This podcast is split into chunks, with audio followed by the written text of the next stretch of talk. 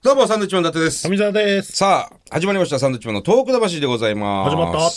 たあのーまあ、3月11日にはまたね、今年も気仙沼に僕ら行きたいなとは思ってるんですけども、行けんのかねいや、だから、そこだよね。ずーっと毎年行っててさ、いけない可能性出てきましたからね、コロナで。これはね、もうでも、絶対行きたいんだよね。まあ、毎年のことですリモートってわけにいかないですよ ね。あんまりね、アンバさんでリモートっていう脳のは。なんだろうね。でも、人が集まるようなイベントもね、まあ、イベントはちょっと難しいもう去年もなところくもなあってるのたかのな。かな。うんそうだな。去年もなかったもんね。あの慰霊祭がね。そう。今年は木曜日か。3月11日は。丸10年というところもあるのでね、ぜひ行きたいなと思うんですが。そうですね。まあ、どうなることやなっていうところですけど。ね、うん、近づいてみないとちょっと、わからないですけど。僕はね、あのーまあ、いろいろこの丸10年というところで結構こう新聞だとか、いろんなこう取材が僕らにもね、来るわけですよ。10年どう思いますかみたいな、はいはいやっぱりそのメディアは、この10年という節目、まあ、年月としては大きな節目かもしれないですけど、10年ですねってこう、ノリノリで聞いてくるわけですよね。ノリノリかどうかわかんないですけど。うんただやっぱこう被災地行くと、なんかあんまりその10年っていうくくりに、そんなにこう関係ないっていうかそれ5年の時に俺ら結構味わったんだよね。うんいや別に5年経っただけで何の節目でもないですよっていうふうに言われたのがすごく印象に残っていて、また明日からまた始まるわけですよっていうふうに言わなれたんんだよね。かのね、記念とかならまだしも、ね、まだ現状ね、いろいろと工事してたりとか、ああいうのもあるし、何かが10年目で完成しますっていうわけじゃないから、そうそうそうそうなんか特にね、まあ大きなねもちろん年月で言うと10年というくくりではあるんですけど、ただ向こうの被災された方からしてみれば、あ10年だからこうやってたくさん大々的にね、あのーいろいろ報道もあるでしょうし、また来年11年ってなると、また報道も少なくなるんだよねとかいうふうにこうちょっと寂しそうな顔を一瞬するんだよね。うんまあ僕らはそう変わらずね、伝えていきたいなとはもちろん思うんですけれども、だからお店とかね、オープンした人は、復興元年ですよとかね、いう方もいらっしゃいますけど、あの観光1年目っていうね、相馬のね松川浦のお店新しくできた道の駅みたいなところの人が、まあ一応聞くわけですまあ本当に10年ですねっていう話をするんですけど、そうですねもう来年からはねあの観光1年目として、えー頑張っていきたいなと思いますっていうふうにおっしゃってくれたんですけど、こう自分らの中できっと一応10年というのがあって。で、来年からどんなテンションで行こうかなってなった時に、あ、これはもう観光だと。観光の1年目だと、新たにまた1年目がスタートするんだみたいな。なんかこう、潔さというかね。ああ、なるほどってう、いうんね、そう、ああ、そっか、なるほどなって思いましたよ。そういうね、お店がかまた再オープンだとか完成したっていう方ってまあ、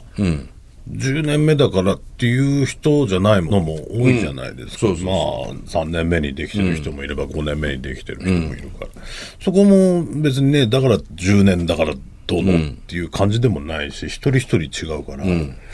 でもその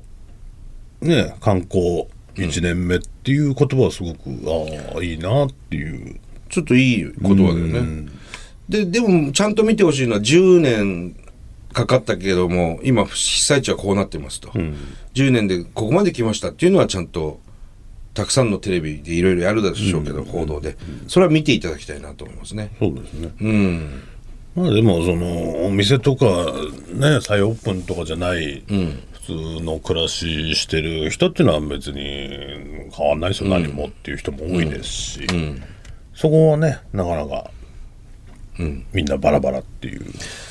そう。だから10年で、俺は、俺はね、10年で、あ、ここまで綺麗になったし、こんなに住みやすくなってるんだなと、すごく思うんですよ。ただやっぱりその一方で福島のね沿岸地域、原発事故のあたりなんていうのはもう全くまだ変わってないわけで、手つかずのところも山ほどあるわけですね、除染もされてないところも。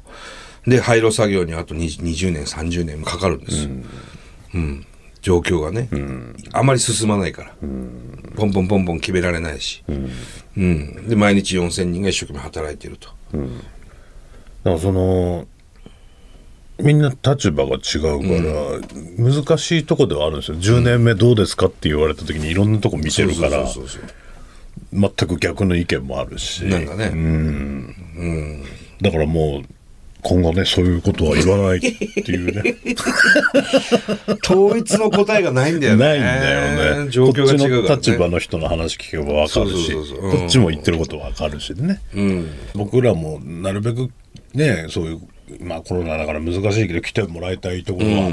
こんななってますよいいですよとも言えるけど、ね逆にねこういうとこまだまだなんですよってここがここで見てほしいなとも思うし、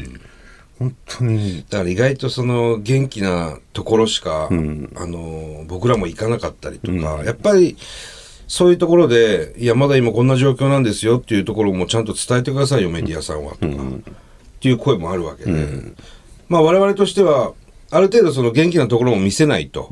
こう前に進んでるよっていうところも見せないと。いけないわけでね、全国の人がそういうところをまた興味があったりとか、あちょっと行ってみようかなって思ってくれたりするわけで、でもそんな中一方、まだまだな地域もあるよっていうところも伝えないといけないねこれはもう10年経ったとしてもねまあ難しいんですけどね、非常にそのバランスというかね、うんそこはちょっと10年以降課題になってくるのかなとは思いますよだから僕らサンドウィッチマンとしてのスタンスもねちょっとやっぱこう10年以降、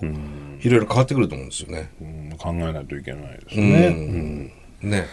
そうだから本当に各地で違うんでね、ぜひ行ける方は自分の目でね確認してもらえるといいかなと思いますね、見ていただきたいなと思います。はい。さあ、えーこの番組ではですね、東日本大震災に対するあなたのメッセージを受け続けます。はい。あがきの方は郵便番号100-8439日本放送サンドイッチマンのトーク魂まで。はいメールの方はサンドアットマーク 1242.com です。はい。それではまた来週です。バイビーさよなら。